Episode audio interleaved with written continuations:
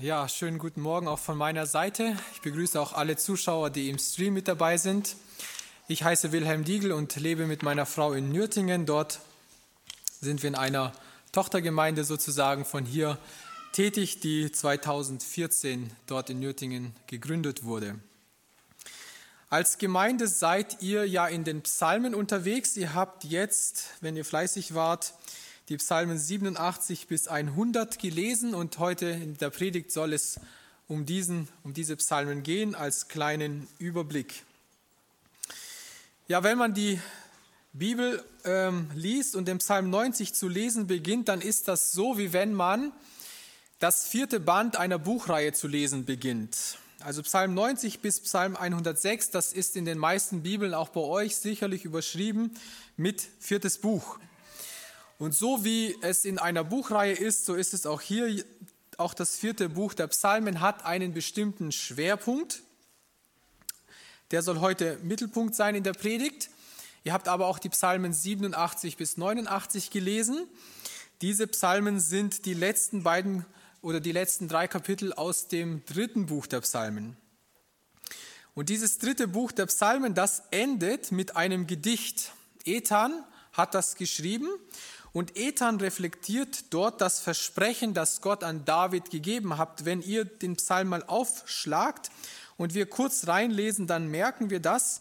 In Psalm 89, Vers 4 und 5, da sagt er, ich habe einen Bund geschlossen mit meinem Auserwählten, habe meinen Knecht David geschworen, auf ewig will ich deinem Samen festgründen und für alle Geschlechter deinen Thron bauen. Selah.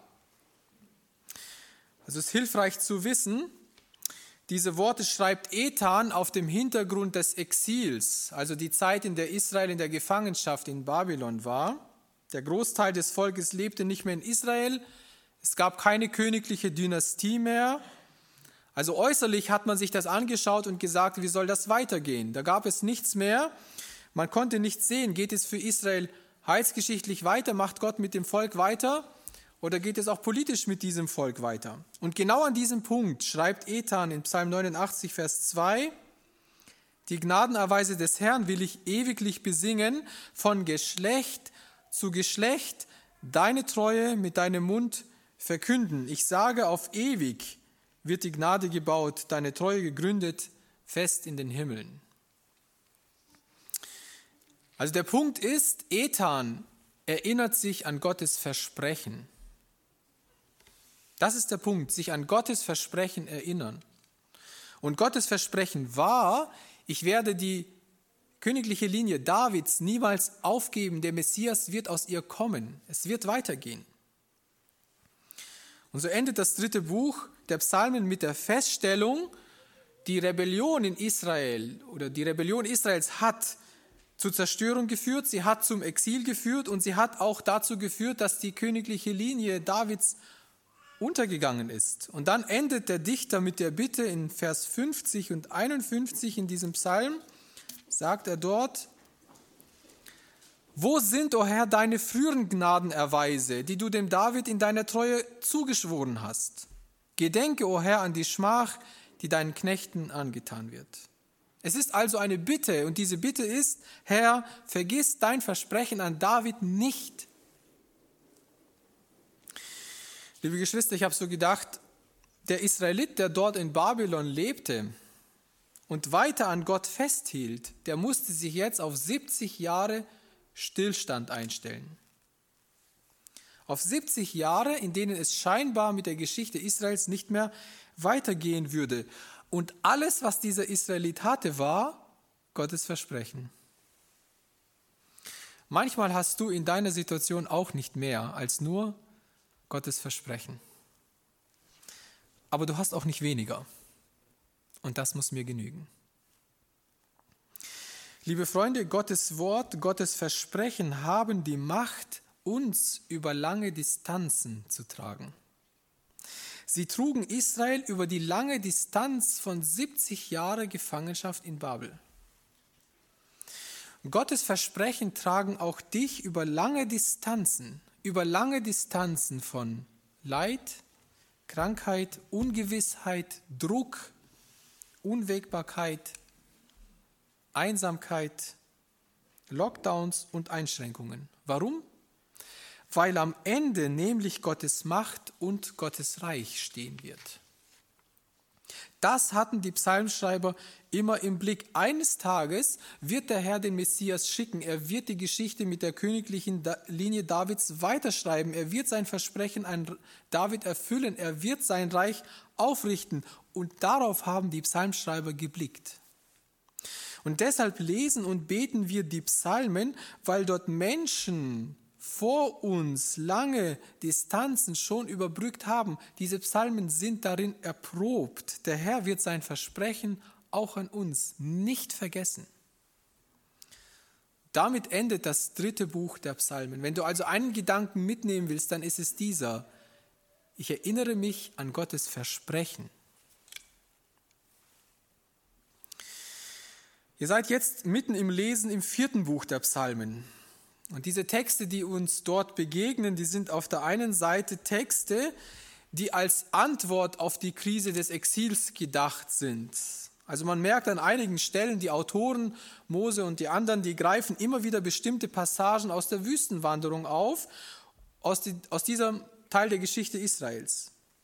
Also diese Psalmen, die führen ein Stück weit zurück zu den Wurzeln Israels, dort wo alles anfing in Psalm 90 und 91, den Mose geschrieben hat, da bittet Gott, äh, bittet Mose Gott dort zum Beispiel um Gnade und Barmherzigkeit. Wenn wir mal da hineinlesen, Psalm 90, Vers 1, da drücken diese Texte nach dem Exil aus, Herr, du bist unsere Zuflucht von Geschlecht zu Geschlecht. Also mit anderen Worten, wir wollen nicht mehr anderen Göttern folgen, wegen denen wir letztlich im Exil gelandet sind. Oder Psalm 91, Vers 1, wer unter dem Schirm des Höchsten sitzt und bleibt unter dem Schatten des Allmächtigen. Also der gleiche Gedanke, in der Nähe des Höchsten bleiben, dort sich bergen, nicht von ihm weggehen. Oder Psalm 92, Vers 2, wenn ihr eine Seite umblättert, gut ist es, dem Herrn zu danken und deinem Namen Zulob singen, du Höchster. Also Opfer und Dank werden dem Gott Israels gebracht, nicht mehr anderen Göttern. Gut ist es, dem Herrn zu danken, nicht jemand anderem. Aber diese Kapitel, die führen auf der anderen Seite nicht nur in die Vergangenheit, sondern sie führen auch in die Zukunft. Sie proklamieren etwas. Wenn man diese Kapitel liest, dann merkt man, dass sie den Gott Israels, Jahwe, als den einzigen wahren Gott über die ganze Welt ausrufen. Also wenn ihr mal mit euren Augen bei Psalm 93 beginnt, den ersten Vers zu lesen, da sieht man, der Herr regiert als König. Er hat sich mit Majestät bekleidet. Der Herr hat sich bekleidet, er hat sich umgürtet mit Macht. Auch der Erdkreis steht fest und wird nicht wanken. Oder Psalm 94, Vers 1 und 2, du Gott der Rache, also mit anderen Worten, du Gott, dem allein die Vergeltung des Bösen vorbehalten ist, das ist damit gemeint, O Herr, du Gott der Rache, leuchte hervor, erhebe dich, du Richter der Erde, gib den Hochmütigen ihren Lohn. Dann Psalm 95, Vers 3, da heißt es, denn der Herr ist ein großer Gott und ein großer König über alle Götter. Oder Psalm 96, Vers 3, erzählt unter den Heiden von seiner Herrlichkeit, unter allen Völkern von seinen Wundern, denn groß ist der Herr und hoch zu loben, er ist furchtbar über alle Götter. Psalm 97, Vers 1, der Herr regiert als König, es verlocke die Erde, die vielen Länder sollen sich freuen. Und Psalm 99, Vers 1 und 2, der Herr regiert als König, die Völker erzittern, er thront über den Cherubim, die Erde wankt, der Herr ist groß in Zion und hoch erhaben über alle Völker. Jetzt probieren wir es noch einmal mit der Technik. Wenn es da nicht funktioniert, lassen wir es. Heute Vormittag hat es auch nicht geklappt. So, da waren wir. Also wir merken, wenn wir das so als Liste sehen, eine eindeutige Proklamation, der Herr regiert als König. Und manche Verse machen deutlich, die ganze Schöpfung ist eingeladen, diesen Tag zu feiern, an dem Gott sein Reich auf dieser Erde buchstäblich aufrichten wird. Das ist eine weitere große Botschaft dieser Bücher von Psalm 90 bis Psalm 106 im vierten Buch der Psalmen. Also wir merken uns mal, Auf der einen Seite sind diese Psalmen Antwort auf die Krise des Exils. Sie greifen zurück auf die Geschichte Israels in der Wüste. Auf der anderen Seite machen diese Psalmen deutlich, der Herr schreibt diese Geschichte mit Israel weiter. Der Herr, der Messias kann kommen. Ein Blick in die Zukunft, in der Gott sein Reich auf dieser Erde aufrichten wird. Und dazwischen, dazwischen lag und liegt das Leben der Menschen, die diese Psalmen lesen und die sie heute noch als Gottes Wort lesen. Lasst uns mal den Psalm 95 lesen und dabei dann mehr stehen bleiben, damit wir diesen Anspruch und auch den Zuspruch tiefer begreifen können, den dieses vierte Buch der Psalmen für uns als seine Leser bereithält. Psalm 95. Kommt, lasst uns dem Herrn zujubeln und jauchzen dem Fels unseres Heils. Lasst uns ihm begegnen mit Lobgesang und mit Psalmen ihm zujauchzen. Denn der Herr ist ein großer Gott und ein großer König über alle Götter. In seiner Hand sind die Tiefen der Erde und die Gipfel der Berge gehören ihm. Sein ist das Meer, denn er hat es gemacht, und seine Hände haben das Festland bereitet. Kommt, lasst uns anbeten und uns beugen, lasst uns niederfallen vor dem Herrn, unserem Schöpfer. Denn er ist unser Gott und wir sind das Volk seiner Weide und die Schafe seiner Hand. Heute, wenn ihr seine Stimme hört, so verstockt eure Herzen nicht, wie bei der Herausforderung am Tag der Versuchung in der Wüste, wo mich eure Väter versuchten. Sie prüften mich und sahen doch mein Werk. 40 Jahre empfand ich Ekel vor diesem Geschlecht. Und ich sprach, sie sind ein Volk, das in seinem Herzen in die Irre geht. Und sie haben meine Wege nicht erkannt, so dass ich schwor in meinem Zorn, sie sollen nicht in meine Ruhe eingehen.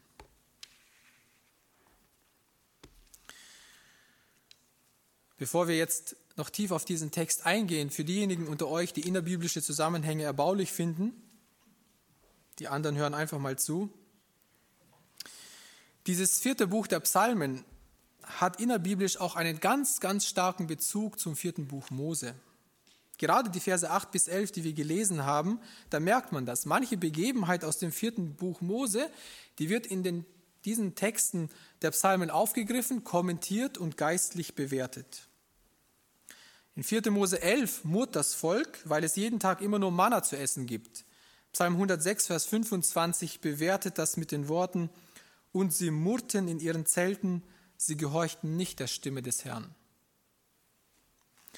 In 4. Mose 12 lehnen sich Aaron und Miriam gegen Mose auf, also seine eigenen Geschwister.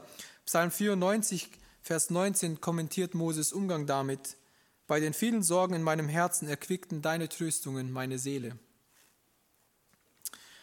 In 4. Mose 13 machen zehn der zwölf Kundschafter das Volk mutlos in Bezug auf die Einnahme Kanaans. Wenn ihr jetzt mit mir aufschlagt, Psalm 106, Vers 4, da das Volk glaubt nicht mehr daran und das erinnert Psalm 106, Vers 4, sie verachteten das liebliche Land, sie glaubten meinem Wort nicht. In 4. Mose 14 beschließt Gott dann, alle, die unter 20 sind, müssen in der Wüste sterben. Moses schreibt rückblickend später in Psalm 90, Vers 9, denn alle unsere Tage schwinden dahin durch deinen Zorn. Wir verbringen unsere Jahre wie ein Geschwätz. Kehre zurück, o oh Herr, wie lange noch? Und hab Erbarmen mit deinen Knechten. Also 40 Jahre durch die Wüste wandern, bis alle gestorben sind, die nicht geglaubt haben. Das war eine lange, nervenaufreibende Zeit. Und von der hatte sogar Mose genug. Ne? Herr, wie lange noch? Habe Erbarmen mit deinen Knechten. In 4. Mose 16, da gibt es einen Aufstand, die, der Clan Korah ist mit Moses Führungsanspruch nicht mehr einverstanden. Daraufhin sterben 250 Männer, finden den Tod und die Großfamilien. Und Psalm 106, Vers 16 bis 18 schildert diesen erfolglosen Putsch mit drei Versen. Und sie wurden eifersüchtig auf Mose im Lager auf Aaron, den Heiligen des Herrn, da tat sich die Erde auf und verschlang Datan und bedeckte die Rotte Abirams, und Feuer verzehrte ihre Rotte, eine Flamme versenkte die Gottlosen. In 4. Mose 20, da werden zwei Personen beerdigt und ein Wunsch. Miriam und Aaron sterben und werden beerdigt, und auch Mose muss seinen Wunsch begraben, in Kanaan siedeln zu können, weil er den Felsen zweimal schlägt, anstatt zu ihm zu sprechen. Psalm 99, Vers 6 bis 8 erinnert an diesen Moment, an Moses Vorbildfunktion und auch an Gottes Heiligkeit. Dort heißt es, Mose und Aaron unter seinen Priestern und Samuel unter denen, die seinen Namen anriefen, sie riefen den Herrn an und er erhörte sie, in der Wolkensäule redete er zu ihnen, sie bewahrten seine Zeugnisse und die Satzungen, die er ihnen gab. Herr unser Gott, du hast sie erhört, du warst ihnen ein vergebender Gott, doch auch ein Rächer ihrer Missetat. Und Psalm 103 schlussfolgert aus den vielen Berichten über die Toten im vierten Buch Mose, die Tage des Menschen sind wie Gras, er blüht wie eine Blume auf dem Feld. Und Psalm 106, Vers 32 erinnert sich ein zweites Mal an Moses Versagen. Und sie erzürnten ihn am Haderwasser, und es erging Moses schlecht um ihretwillen, denn sie erbitterten sein Gemüt, so dass er unbedacht redete mit seinen Lippen. In 4. Mose 21, da bleiben die Menschen durch, vom Tod durch giftige Schlangen verschont, die auf eine ehrende Schlange schauen. Mose hält diese Erfahrung später fest in Psalm 91, Vers 7. Ob tausend fallen zu deiner Seite und zehntausend zu deiner Rechten, so wird es dich doch nicht treffen. Auch die erfolglosen Versuche Biliams, ähm, das Volk Israel zu verfluchen aufgrund von Balaks Bemühungen, die kommentiert Mose ebenfalls im Psalm 91 mit den Worten, ja, er wird dich retten vor der Schlinge des Vogelstellers und vor der verderblichen Pest. Er wird dich mit seinen Fittichen decken und unter seinen Flügeln wirst du dich bergen. Seine Treue ist Schirm und Schild. Da kam nichts durch, kein Fluch. Aber auch die weniger ruhmreiche Episode aus 4. Mose 25, wo der Rat Biliams dann dazu führte, dass israelitische Männer und morbitische Frauen Unzucht trieben und dann das mit 24.000 Toten endete, auch dem ist in Psalm 106 ein paar Zeilen gewidmet. Vers 14, sondern sie wurden begehrlich in der Wüste und versuchten Gott in der Einöde. Und dann in Vers 28, und sie hängten sich an den Baal Peor und aßen Opfer der toten Götzen und sie reizten ihn mit ihrem Tun. Da brach die Plage unter ihnen aus und Pinehas trat auf und übte Gericht, sodass die Plage aufgehalten wurde. Sogar die ganz lange Liste mit den Lagerplätzen und den ganzen Wegen und den Wanderzügen ist in Psalm 103 und 105 jeweils eine einzahlige Widmung hinterlassen. Er hat Mose seine Wege wissen lassen, die Kinder Israels seine Taten. Und sie zogen von einem Volk zum anderen und von einem Königreich zum anderen. Und dann gibt es in 4. Mose noch die Kapitel, die man nicht so gerne liest. Das ist, sind die ganzen Aufzählungen. Kapitel 1 und 2, die Zählung der kriegstauglichen Männer. Kapitel 26, die Zählung der kriegstauglichen Männer 40 Jahre später. Kapitel 33, die Wanderzüge. Kapitel 35, die Levitenstädte. Kapitel 31, die Kriegsbeute. Kapitel 7, die ganzen Opfergaben. Nachdem Mose diese Listen geschrieben hat, aufgezählt hat, die Zahlen notiert hat, Numeri, das Buch der Zahlen, schreibt er auf die Ewigkeit schauend im Psalm 90, Vers 12, Lehre uns unsere Tage richtig zählen, damit wir ein weises Herz erlangen. Also ich denke, wir merken diesen ganz starken inneren Zusammenhang zwischen dem vierten Buch der Psalmen und dem vierten Buch Mose. Nochmal, die Psalmen, die in diesem vierten Buch zusammengestellt wurden, die haben diesen Themenschwerpunkt. Auf der einen Seite sind sie eine ermutigende Antwort auf die Krise des Exils, auf die 70 Jahre Gefangenschaft, die hinter ihnen lagen. Warum 70 Jahre? Weil Israel in seiner Geschichte mit Gott versagt hat. Und genau diesen Gedanken greifen diese Psalmen auf, indem sie auf die Zeit in der Wüste schauen und die 40 Jahre, die Israel dort versagt hat, wo Israel Gott auch nicht geglaubt hat. Aber diese Psalmen greifen im gleichen Augenblick auch Gottes Versprechen auf in Bezug auf die Zukunft, die es auch gab. Sie, scha sie schauen auf diese Zeit, in der Gott sein Reich auf dieser Erde buchstäblich aufrichten wird eines Tages. Und zwischen diesen beiden Polen bewegen sich diese Kapitel, die ihr jetzt in der vergangenen Woche gelesen habt. Und dazwischen liegt die Alltagsrealität der Leser damals und der Leser von heute.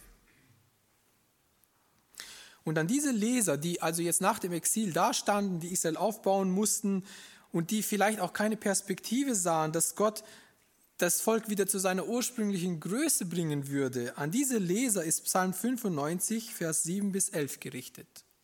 Lesen wir es nochmal. Psalm 95, Vers 7 bis 11. Denn er ist unser Gott und wir sind das Volk seiner Weide und die Schafe seiner Hand. Heute, wenn ihr seine Stimme hört, so verstockt eure Herzen nicht wie bei der Herausforderung am Tag der Versuchung in der Wüste, wo mich eure Väter versuchten, sie prüften mich und sahen doch mein Werk. 40 Jahre empfand ich Ekel vor diesem Geschlecht. Und ich sprach, sie sind ein Volk, das in seinem Herzen in die Irre geht, und sie haben meine Wege nicht erkannt, so dass ich schwor in meinem Zorn, sie sollen nicht in meine Ruhe eingehen. Ich habe mich gefragt, warum war es wichtig, den Menschen, die jetzt nach dem Exil lebten und vor der Menschwerdung des Herrn Jesus, warum war es wichtig, ihnen diese Ermahnung mitzugeben? Ich denke, es war wichtig, damit die gegenwärtigen Nöte und Probleme nicht größer wurden als Gottes Macht und Gottes Größe. Es war wichtig, damit die Menschen damals nicht wieder vor der Zukunft kapitulierten. So wie Israel damals in Kanaan stand, die Riesen sah und dann sagte, das schaffen wir nicht. So stand Israel jetzt wieder nach dem Exil da, schaute auf die Situation und stand in der Gefahr zu sagen, es sieht so aus, als ob, Gott uns verlassen hätte, aus uns wird nichts mehr, der versprochene Messias wird nicht mehr kommen. Und an dieser Stelle ermutigen diese Psalmen, nein, so ist es nicht denn er ist unser Gott und wir sind das Volk seiner Weide und die Schafe seiner Hand. Er, unser Gott, wir, sein Volk, wir, seine Schafe, die er mit persönlicher Hand führt und weidet. Und deshalb dieser Vergleich mit dem Exil, deshalb dieser Vergleich mit 4. Mose, deshalb dieser Rückblick und deshalb dieser ermutigende Ausblick jeweils am Anfang der Psalmen, die wir vorher am Anfang kurz tangiert haben. Und wisst ihr, wenn wir jetzt den Hebräerbrief noch dazu nehmen, merken wir, dass diese Verse nicht nur dem Volk Israel nach dem Exil geschrieben wurden, nein, im Hebräerbrief im Neuen Testament sind sie eins zu eins genauso abgedruckt. Und damit sind auch wir die Adressaten dieser Zeilen. Wir, die wir in der Zeit der Gnade leben und die wir ebenfalls wieder in einer Zeitperiode leben, bevor der Herr Jesus zum zweiten Mal wiederkommt und wir auch vor Zeiten stehen, vor denen wir denken könnten, sie sind größer als unser Gott. Und deshalb lesen wir in Hebräer genau eins zu eins dieselben Worte als Ermahnung, den Glauben an Jesus nicht zu verlieren. Wir lesen diese Warnung, Gott nicht zu glauben, seinem Wort das persönliche Vertrauen zu entziehen. Dort endet es mit den Worten, und wir sehen, dass sie nicht eingehen konnten wegen ihres Unglaubens. Warum ist es wichtig, dass wir als heutige Leser von Psalm 95 und von Psalm und Hebräer Kapitel 3. Warum ist es wichtig, die wir vor dem Kommen Jesu leben, dass wir uns diese ernste Passage vor Augen führen, sie für unseren Alltag bedenken? Ich denke genau aus demselben Grund. Es ist wichtig, damit in unserem Leben die gegenwärtigen Probleme, die gegenwärtigen Nöte, die gegenwärtigen Leiden, die gegenwärtigen Überforderungen, und vielleicht auch die gegenwärtigen Zweifel, dass sie letztlich vor unserem inneren Auge nicht größer werden als die Macht Gottes und die Größe Gottes. Es ist wichtig, damit wir als Kinder Gottes nicht vor einer wie auch immer gearteten Zukunft und Gegenwart kapitulieren oder den Glauben verlieren, den Glauben an Gottes Macht und Gottes Größe. Und deshalb möchte ich mit uns jetzt aus Psalm 95 vier praktische Anwendungen kurz beleuchten. Und ich werde dazu einfach den Aussagen aus Vers 8 bis 11 jeweils eine Aussage aus Vers 1 bis 6 gegenüberstellen. Die erste Anwendung habe ich so überschrieben, Verstocke dein Herz nicht, sondern juble dem Fels deines Heils. Vers 8 und Vers 1. So verstocken so verstockt eure Herzen nicht wie bei der Herausforderung am Tag der Versuchung in der Wüste. Wisst ihr, Israel stand vor dem verheißenen Land, Aber die Riesen, vor denen die zehn Kundschafter ihnen Angst machen, waren größer als ihr Glaube an den Gott, der ja vor ein paar Wochen noch vor ihren Augen das große rote Meer geteilt hatte. Sie waren gerettet und vergaßen die Größe ihres Retters. Sie heulten wegen den Riesen, aber jubelten nicht dem Fels ihres Heils, der die Riesen eigentlich vertreiben wollte. Sie hätten es nur glauben müssen. Liebe Freunde, auch wir wollen den Glauben an unseren Retter nicht verlieren. Wenn Jesus uns gerettet hat vor der Verlorenheit und vor dem Zorn Gottes, so ist er mächtig, uns auch vor allem anderen zu retten. Wenn du also in der nächsten Woche wieder vor einem Riesen stehst, der die Sonne deines Lebensweges verdunkeln will, dann juble doch mal bewusst dem Fels deines Heils, anstatt vor dem Riesen zu kapitulieren.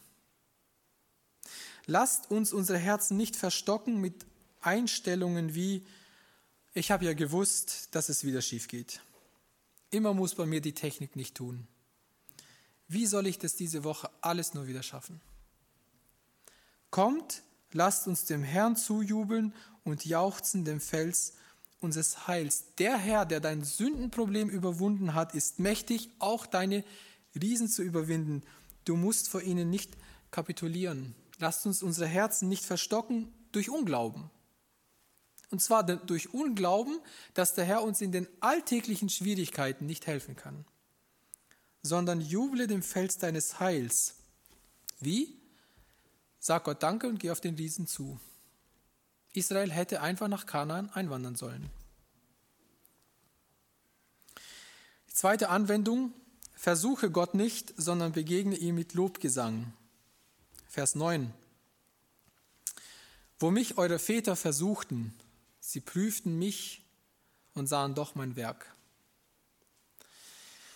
Wisst ihr, was das zermürbendste und hoffnungsloseste oder der hoffnungsloseste Zeitabschnitt in der Wüste war? Es waren diese 40 Jahre Wüstenwanderung, von denen wir ganz wenig lesen. Es war der Alltagstrott. Jeden Tag das gleiche Manna, jeden Tag nur Wasser, keine Cola. Jeden Tag das gleiche Zelt, jeden Tag die gleichen Schuhe, jeden Tag dieses selbstanklagende Gefühl, warum habe ich Gott damals nicht geglaubt? Jeden Tag das Wissen, meine Kinder warten auf meinen Tod, damit sie endlich nach Israel kommen und Ruhe haben. Und wisst ihr, was das Problem Gott gegenüber war? Dass sie Gottes Wunder und sein Durchtragen nicht mehr gesehen haben. Sie aßen jeden Tag Manna und vergaßen. Ein Wunder. Sie trugen 40 Jahre lang dieselben Schuhe und vergaßen. Ein Wunder. Sie haben jeden Tag Wasser getrunken und vergessen. Normalerweise kommt das nicht einfach so aus einem Felsen. Sie haben sich nie verlaufen, aber sie haben vergessen, Wolken und Feuersäule sind auch keine natürlichen Phänomene in der Natur.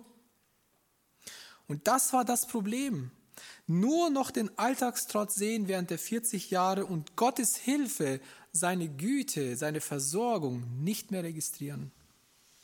Alles für selbstverständlich nehmen und wenn es dann Gelegenheit gab, war man dabei beim Murren. Und in der Gefahr stehen wir auch. Und dagegen hilft nur Vers 2 aus Psalm 95, lasst uns ihm begegnen mit Lobgesang und mit Psalmen ihm zujauchzen. Ja, wir leben in Zeiten der Einschränkungen. Ja, es ist uns nicht geheuer, was in der Wüste der nächsten Zeit auf uns zukommen könnte. Ja, es ist anstrengend mit den Kindern. Es ist anstrengend mit dem Homeschooling. Es ist nicht mehr auszuhalten ohne Gemeinschaft und mit anderen Menschen. Ja, der Alltagstrott. Aber liebe Freunde, vergessen wir nicht, es ist nicht selbstverständlich, dass du satt wirst, dass du dein Auskommen hast, dass du gesund bist, ein Dach über dem Kopf hast und zur Gemeinde fahren kannst. Paulus wäre damit schon mehr als zufrieden gewesen, sagt er zumindest in 1 Timotheus 6, Vers 8. Ich versuche Gott, wenn ich ihn im Alltäglichen nicht mehr sehe und seine versorgende Hand übersehe oder als zu wenig empfinde. So ging es Israel. Es war immer zu wenig wenn ich seine Zuneigung nicht mehr registriere, wenn ich nur noch im Defizit denke. Und dagegen hilft ein Loblied singen. Vielleicht als Idee, bevor deine Kinder morgen anfangen, ihre Aufgaben zu machen, sing mit ihnen doch ein Lied und lass sie dann an die Aufgaben gehen. In der Begegnung mit Gott wird mir seine versorgende Hand bewusst. Warum hat Mose nie gemurrt? Mose hat es nie vergessen, weil er immer im Zelt der Begegnung mit Gott eine Begegnung hatte. Und genau das ist auch die Prävention. Gegen Gott versuchen, Gott begegnen und ihm ein Loblied singen. Die dritte Anwendung aus Psalm 95 habe ich überschrieben. Geh mit deinem Herzen nicht in die Irre, sondern mache dir Gottes Größe bewusst.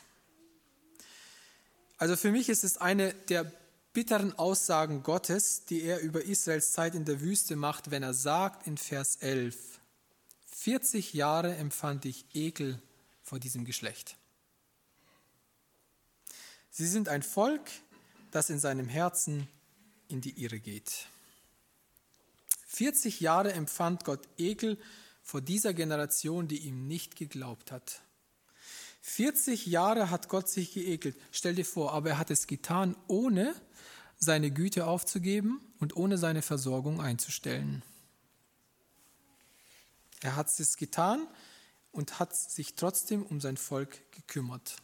Warum hat Gott sich geekelt? Ich denke, weil Israel die ganze Zeit über ihre eigenen Götter mitgeschleppt hat und in ihrem Herzen diesen Göttern gedient hat. In 5. Mose 29 sagt Gott zu Mose, die Götter aus Silber und Gold, Holz und Stein, die bei ihnen sind, die bei ihnen sind, die hatten sie mitgeschleppt.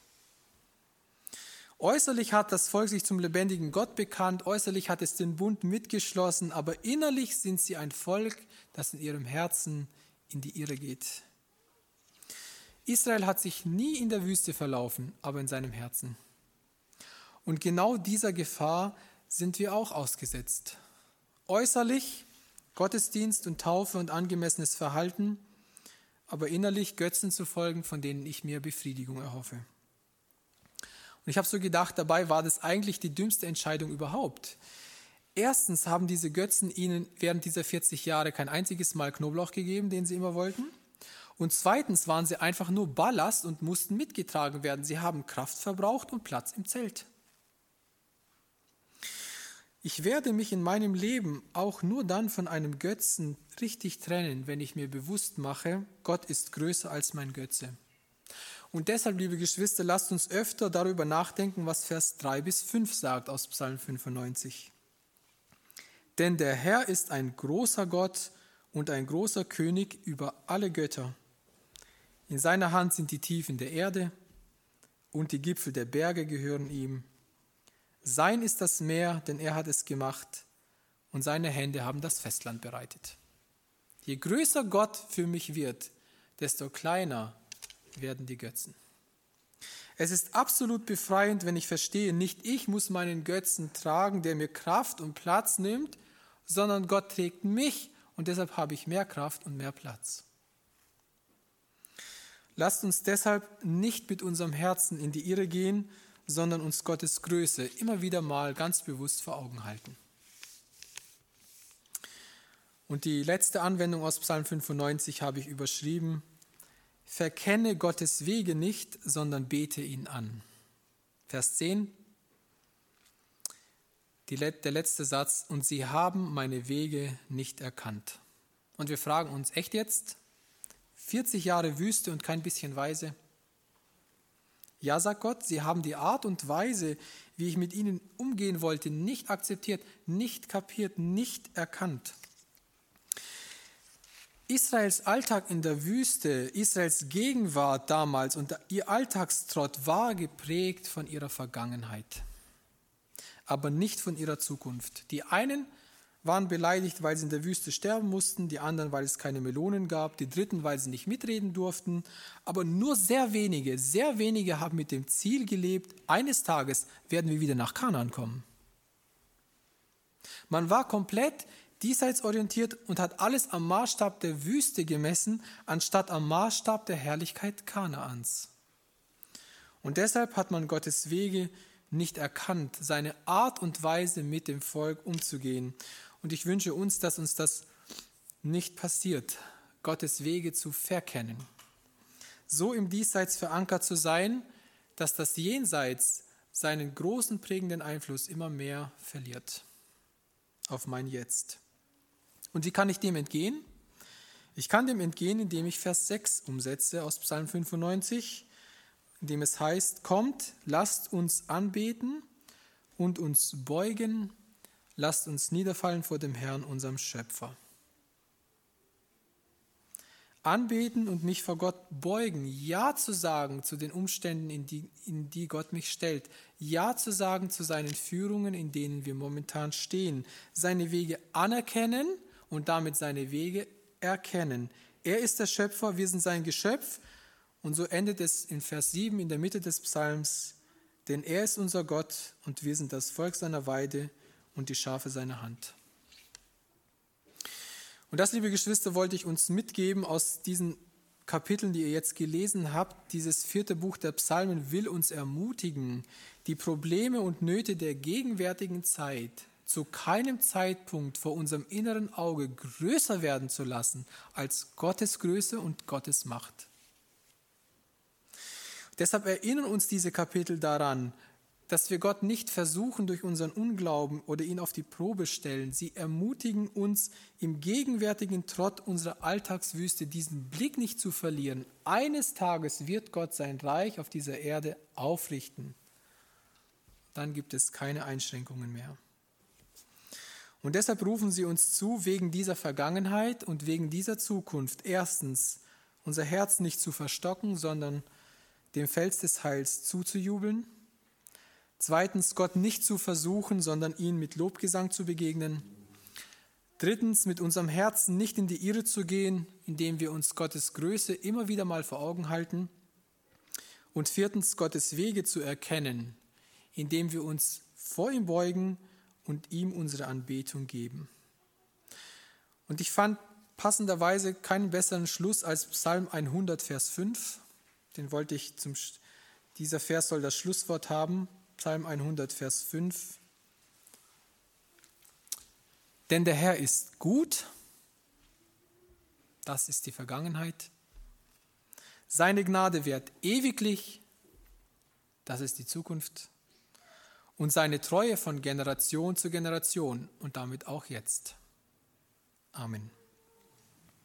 Ich möchte noch beten und bitte euch dazu aufzustehen.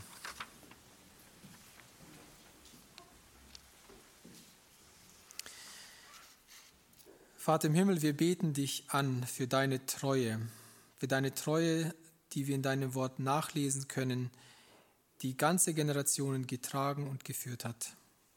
Danke, dass diese deine Treue auch heute für uns gilt, in dieser Generation, in der wir leben und auch in der Zeit, in der wir stehen. Und wir beten dich dafür an, dass wir eine Zukunft vor uns haben, in der du selbst dein Reich aufrichten wirst und herrschen wirst als König über alles, und alle. Und danke, dass wir auch Teil dieser Herrschaft sein werden. Danke, Herr, dass uns das ermutigt, dass unsere Probleme und Herausforderungen, in denen wir auch kommende Woche stehen werden, dass sie vor unserem inneren Auge nicht größer werden als deine Macht und deine Größe. Hilf uns, das uns immer wieder vor Augen zu halten. Dir gehört alles, du hast alles geschaffen, du bist der Gott unseres Heils. Amen.